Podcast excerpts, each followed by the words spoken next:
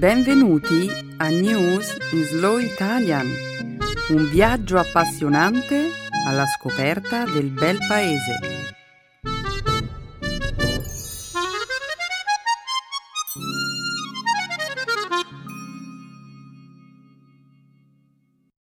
Oggi è giovedì 10 maggio 2018.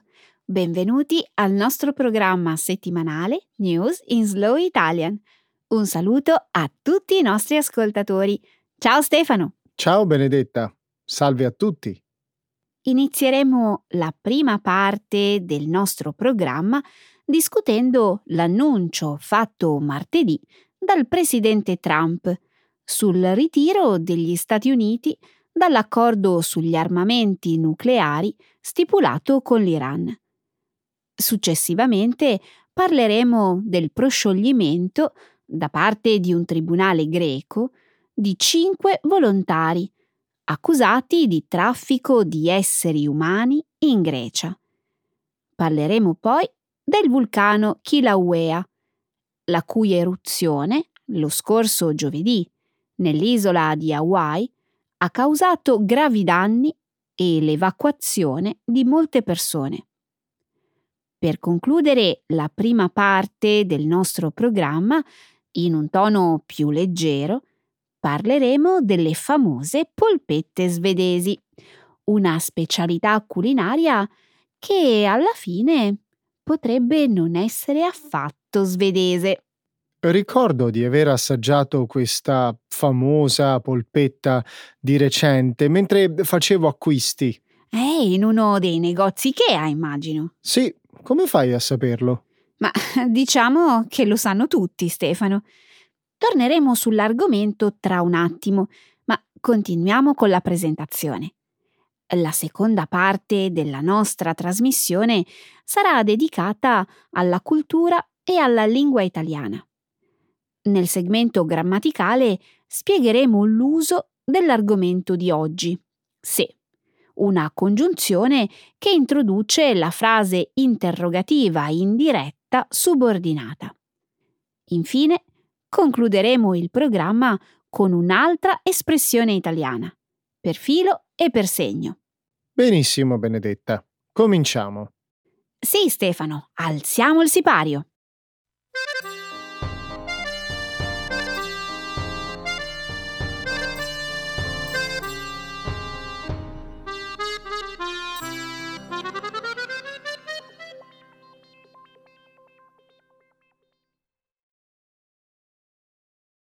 Trump annuncia il ritiro degli Stati Uniti dall'accordo unilaterale sul nucleare con l'Iran. Il presidente Donald Trump ha annunciato martedì la sua decisione di ritirare gli Stati Uniti dall'accordo con l'Iran in materia di armamenti nucleari e di tornare a imporre al paese forti sanzioni economiche. La decisione mette gli Stati Uniti in posizione di contrasto con gli alleati europei, prospettando l'ipotesi di una ripresa del programma nucleare da parte dell'Iran. L'accordo del 2015, concluso durante la presidenza di Barack Obama, era stato firmato da Iran, Stati Uniti, Germania, Gran Bretagna, Francia, Cina e Russia. Prevedeva l'annullamento delle sanzioni in cambio di limiti severi alle capacità nucleari dell'Iran, imponendo l'accesso di ispettori internazionali agli impianti nucleari del paese. Martedì Trump ha definito l'accordo disastroso, affermando che non era servito a frenare lo sviluppo di missili balistici da parte dell'Iran o il suo ruolo nei conflitti in Siria e nello Yemen. Il presidente iraniano Hassan Rouhani ha dichiarato di voler continuare a rispettare l'intesa e ha inviato personale diplomatico per negoziare con gli altri firmatari. Tuttavia ha anche avvertito che l'Iran potrebbe iniziare ad arricchire l'uranio più di prima se l'accordo fallisse completamente. Che notizia terribile! Si tratta di un enorme passo indietro per il mondo intero. È una grande delusione, ma, ma c'è ancora speranza. Il presidente Rouhani vuole che l'intesa continui, come del resto gli altri paesi che avevano firmato l'accordo. Staremo a vedere cosa succede. Non credo proprio. Oltre al ritiro dall'accordo, Trump ha firmato un ordine esecutivo che impone sanzioni alle società straniere che continuano a svolgere affari con l'Iran. Anche se in Europa e in altre parti del mondo molti paesi non sono d'accordo con Trump, vorranno veramente rischiare le loro prospettive commerciali con gli Stati Uniti? È un'ottima domanda, ma forse Trump non intende veramente ritirarsi definitivamente dall'accordo. Ah, allora questa è una tattica per negoziare, per raggiungere un'intesa maggiore e migliore. Esattamente. Trump ha detto che gli Stati Uniti sarebbero disposti a trovare una soluzione globale e duratura che prenda in considerazione anche i missili balistici e gli interventi dell'Iran in Medio Oriente. E potrebbe intendere questo ritiro come un primo passo. Ma Benedetta, si tratta di una presa di posizione estremamente rischiosa per due ragioni. Prima di tutto, la politica non segue la stessa logica degli affari il presidente Rouhani dovrà affrontare forti pressioni in patria da parte degli estremisti che non sono interessati a negoziare un'altra intesa. E il secondo motivo? Il secondo motivo è perché mai un paese dovrebbe firmare un accordo sugli armamenti nucleari con gli Stati Uniti? L'Iran ha mantenuto fede ai propri impegni gli ispettori internazionali ne hanno controllato la conformità per ben dieci volte dalla firma dell'accordo.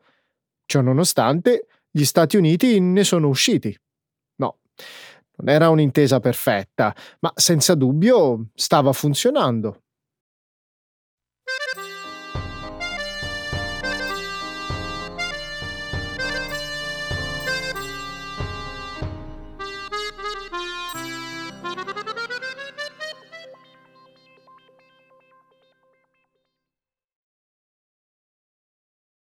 In Grecia due volontari sono stati prosciolti dall'imputazione di traffico di esseri umani. Lunedì, cinque operatori umanitari volontari che avevano aiutato dei migranti a entrare in Grecia nel 2016 sono stati prosciolti dall'imputazione di traffico di esseri umani. I volontari tre spagnoli e due danesi, avevano soccorso 51 migranti che stavano cercando di raggiungere con un'imbarcazione partita dalla Turchia l'isola greca di Lesbo, uno dei principali punti di ingresso in Europa. Il caso è stato seguito con attenzione dai gruppi di soccorso internazionali che temevano che si sarebbe potuto stabilire un precedente, criminalizzando le operazioni di soccorso umanitario. Nel 2015 e 2016 più di mille persone sono annegate, mentre tentavano di attraversare il mare tra la Turchia e le isole dell'Egeo. Nel frattempo, gruppi di soccorso si sono scontrati con le autorità nazionali in numerose occasioni. Durante l'anno scorso, ad esempio, le autorità italiane hanno perquisito e sequestrato alcune imbarcazioni di salvataggio, affermando che favoriscono l'immigrazione illegale. I cinque uomini, che lavoravano come volontari per i gruppi Team Humanity e Proem Aid, avrebbero potuto rischiare dieci anni di prigione, se riconosciuti colpevoli. Durante il processo, i cinque volontari sono stati sostenuti non solo da gruppi umanitari internazionali, ma anche dai pescatori di Sicaminia, un piccolo porto nell'isola di Lesbo, punto di approdo per la maggior parte delle barche di rifugiati. Sono molto sollevato da questo verdetto. Salvare vite umane non è un crimine. Se i volontari fossero stati dichiarati colpevoli, si sarebbe creato un precedente pericoloso. Eh, certamente, Stefano, ma dubito che sarà l'ultimo caso di questo tipo. I paesi europei, soprattutto Grecia e Italia, stanno cercando di controllare il flusso di migranti. E le autorità pubbliche la considerano una minaccia al loro obiettivo, quindi continueranno a ostacolare queste missioni? Sì, ma il problema non si risolve mettendo a rischio la vita delle persone. Senza la presenza di soccorritori come questi cinque uomini, molte più persone finirebbero annegate. Non ho nulla in contrario alle operazioni dei soccorritori, Stefano. Sto solo dicendo che la situazione è molto complicata i paesi europei si stanno sforzando di trovare dei modi per integrare migranti e rifugiati. L'ideale sarebbe poter accogliere tutti, ma non possiamo. Lo so. Quello che sto cercando di dire è che servono delle leggi per tutelare le persone che cercano di fare la traversata. Ad esempio? Ad esempio, garantire che siano trattati umanamente. Benedetta, hai sentito parlare della causa intentata contro il nostro governo per la sua collaborazione con la Guardia Costiera libica? Sì, ne ho sentito parlare. I migranti che hanno fatto causa hanno subito trattamenti davvero orrendi dopo essere stati costretti a tornare in Libia. Mi fa arrabbiare pensare che le nostre politiche abbiano contribuito a maltrattamenti di questo livello. Fa arrabbiare anche me. Per questo motivo il caso dei volontari offre qualche speranza, non risolverà la crisi dei migranti, ma servirà a dimostrare che migranti e rifugiati devono essere trattati con dignità.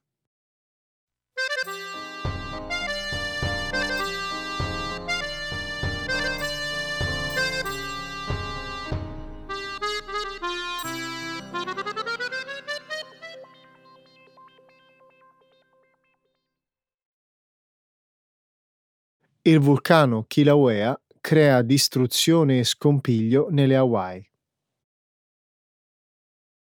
Lo scorso giovedì decine di case sono state distrutte e circa 1700 persone evacuate in seguito all'eruzione di un vulcano nella Big Island alle Hawaii. Kilauea, uno dei vulcani più attivi al mondo, continua ad eruttare lava scatenando persino una serie di scosse di terremoto sull'isola.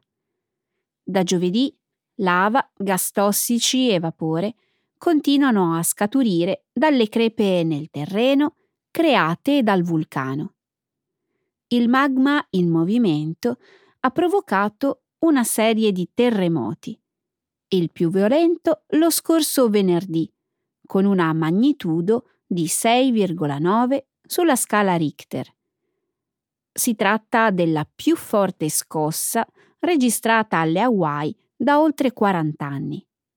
Kilauea è in eruzione costante fin dal 1983, ma di solito non in modo tanto esplosivo. Normalmente la lava si riversa nell'oceano, senza minacciare paesi e villaggi.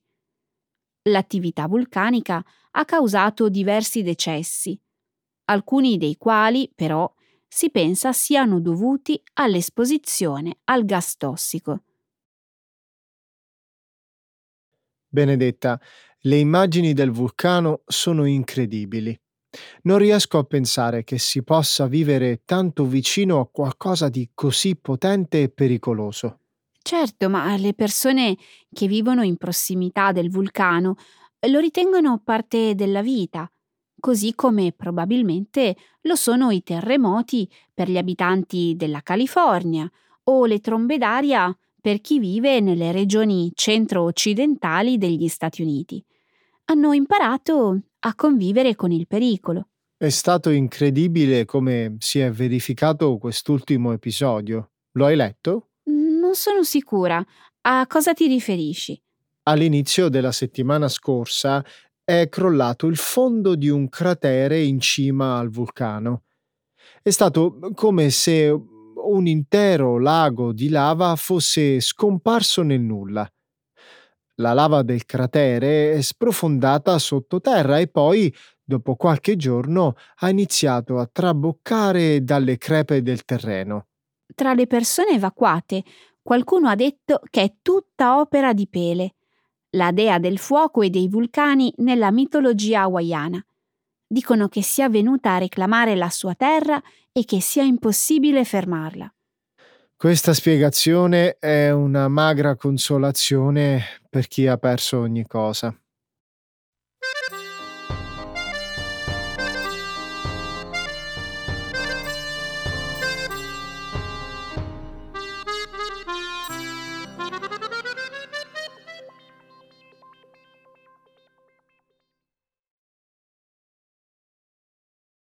Le polpette svedesi sono in realtà turche ha dichiarato il governo svedese.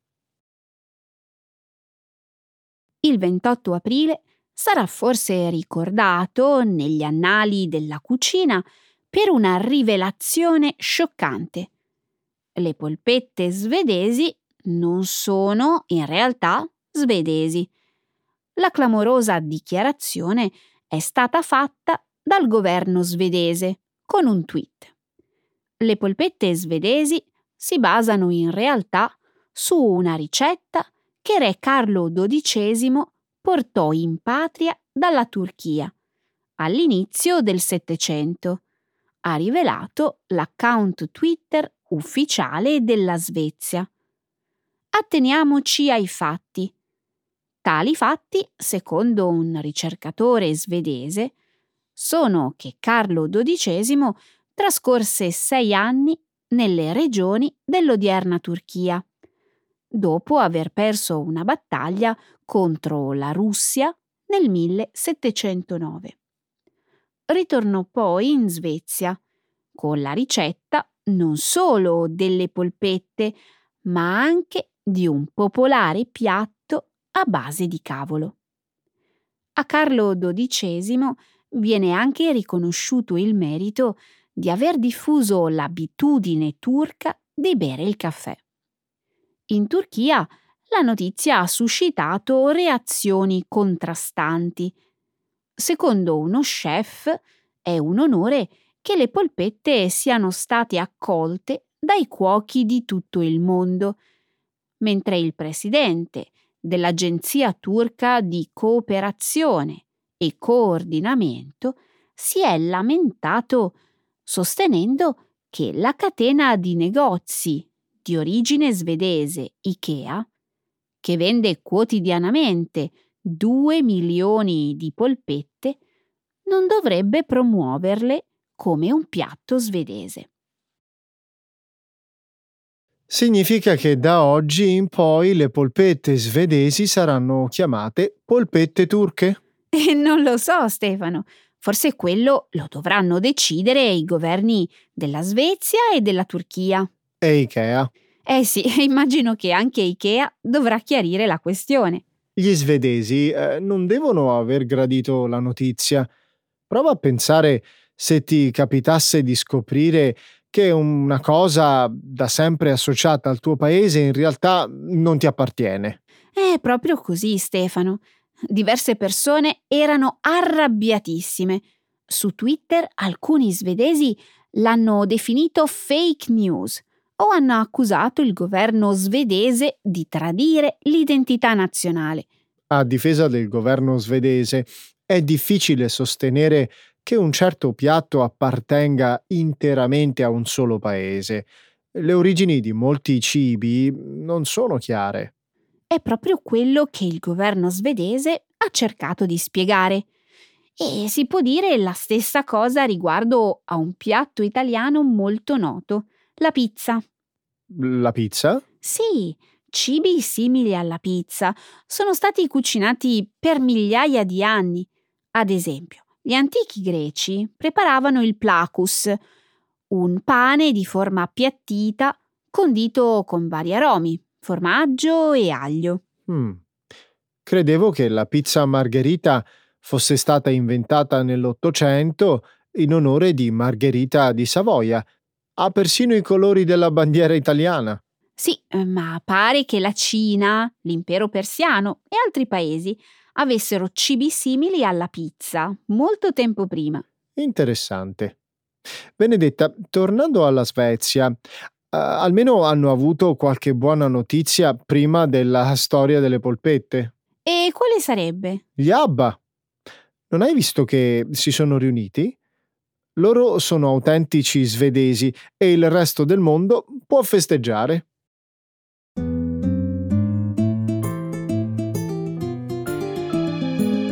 Adesso la grammatica. Per capire le regole di una lingua poetica.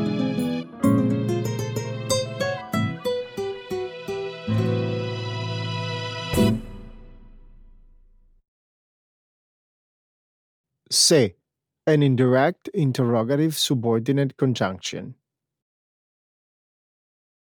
Non so se hai letto di quel bancario di Roma che ha scoperto di aver ricevuto dal nonno una cospicua eredità, ma di non poterne usufruire perché la somma è in lire. Mm, non ne sapevo nulla, ma eh, non posso dire di esserne sorpresa.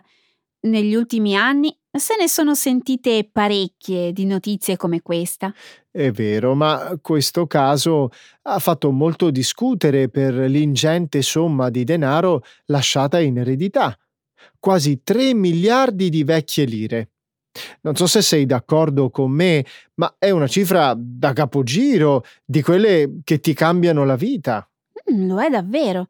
In euro sarebbe circa un milione e mezzo, se non erro. Sì, la cifra è corretta più o meno. Quello che non riesco a capire è perché il nonno del bancario li abbia custoditi in una banca senza mai cambiarli in euro. Viene spontaneo chiedersi se il nonno di Luigi, il bancario romano, fosse talmente ricco da essersi completamente dimenticato di possedere una fortuna simile.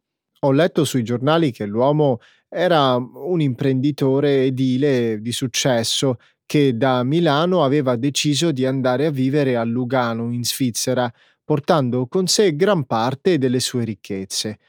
Non so se hai voglia di sentire quali altri beni sono stati lasciati in eredità al nipote. Oh, dimmi, dimmi, sono tutto orecchi.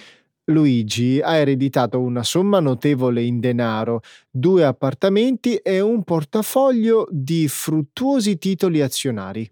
Mm, mi chiedo se il vecchio imprenditore non abbia lasciato i soldi in cassetta di sicurezza senza mai cambiarli in euro perché magari erano stati guadagnati in nero. Questo non è da escludere. Ma visto che questa somma oggi è priva di valore, non credo abbia nessuna importanza se l'uomo la stesse nascondendo al fisco oppure no. Mm, non c'è davvero alcuna possibilità di cambiare le lire in euro? Luigi ha fatto richiesta alle autorità italiane, ma la Banca d'Italia gli ha negato questa possibilità. Per lo Stato italiano, infatti, la conversione delle lire in euro poteva essere fatta solo entro dieci anni dall'entrata in vigore dell'euro. La scadenza era il 2012, sei anni fa. Non oso immaginare la delusione e la rabbia nel vedersi negata la richiesta. Naturalmente la frustrazione è stata tanta. Luigi però non si è dato per vinto e ha iniziato una battaglia legale con l'aiuto di alcuni avvocati della Fondazione Italiana Risparmiatori. Mm, non so se il caso si risolverà a favore di Luigi. Ho letto che i legali proveranno a dimostrare che i dieci anni di moratoria previsti per legge vanno conteggiati non dall'entrata in vigore dell'euro, bensì dal momento in cui Luigi è venuto a conoscenza della sua eredità. Ah, una tesi interessante. Luigi ha detto che ricevere questa somma di denaro è una questione di principio perché si tratta di soldi che il nonno ha guadagnato e che è assurdo che vadano persi in questo modo. Infine ha promesso di devolvere parte dei soldi in beneficenza in caso di vittoria. Il proposito è lodevole, ma onestamente non so se queste parole basteranno a convincere i giudici. Ecco le espressioni, un saggio di una cultura che ride e sa far vivere forti emozioni.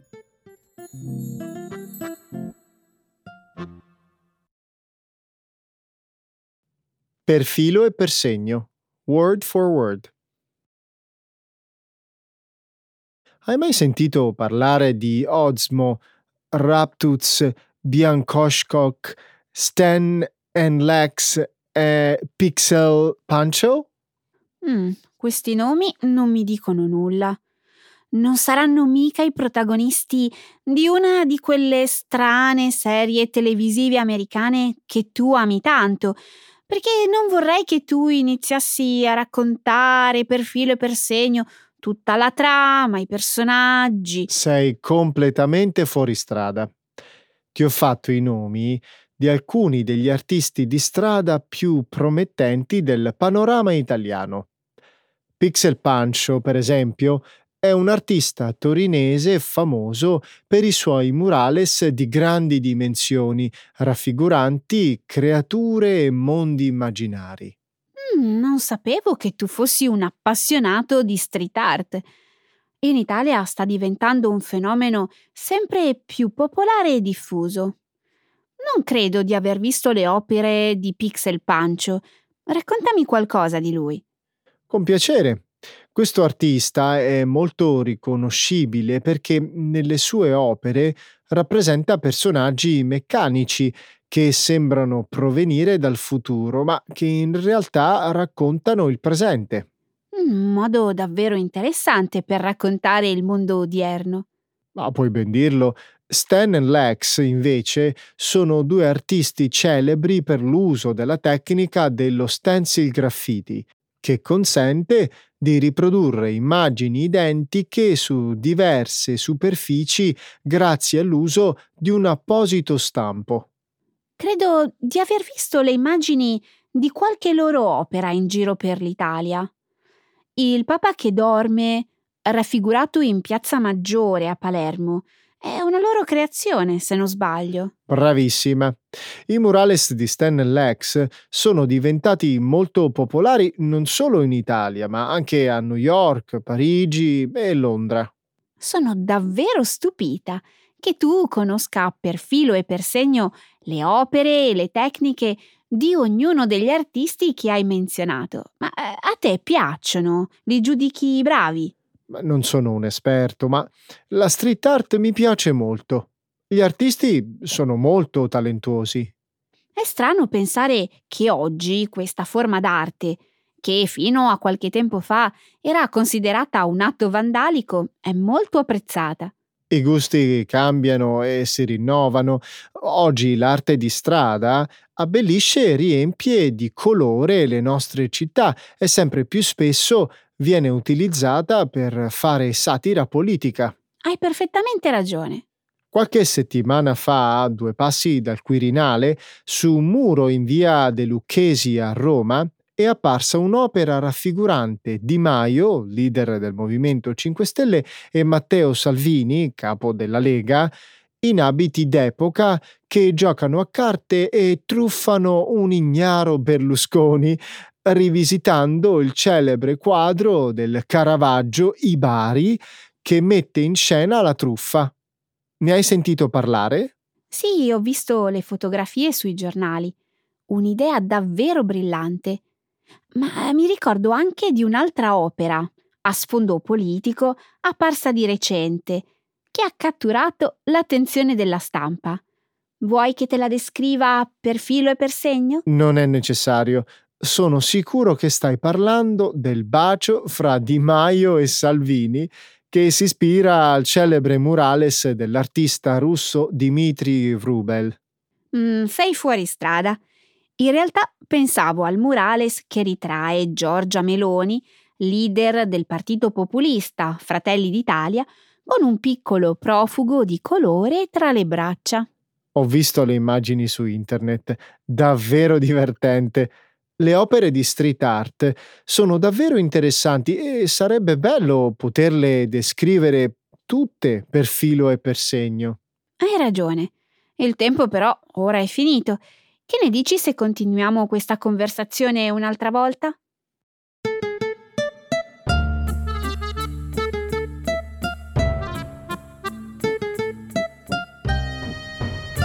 Benedetta, ti devo raccontare un fatto per filo e per segno. No, per carità, Stefano, il tempo è finito. Salutiamo. Va bene, ciao a tutti. Ciao, alla prossima.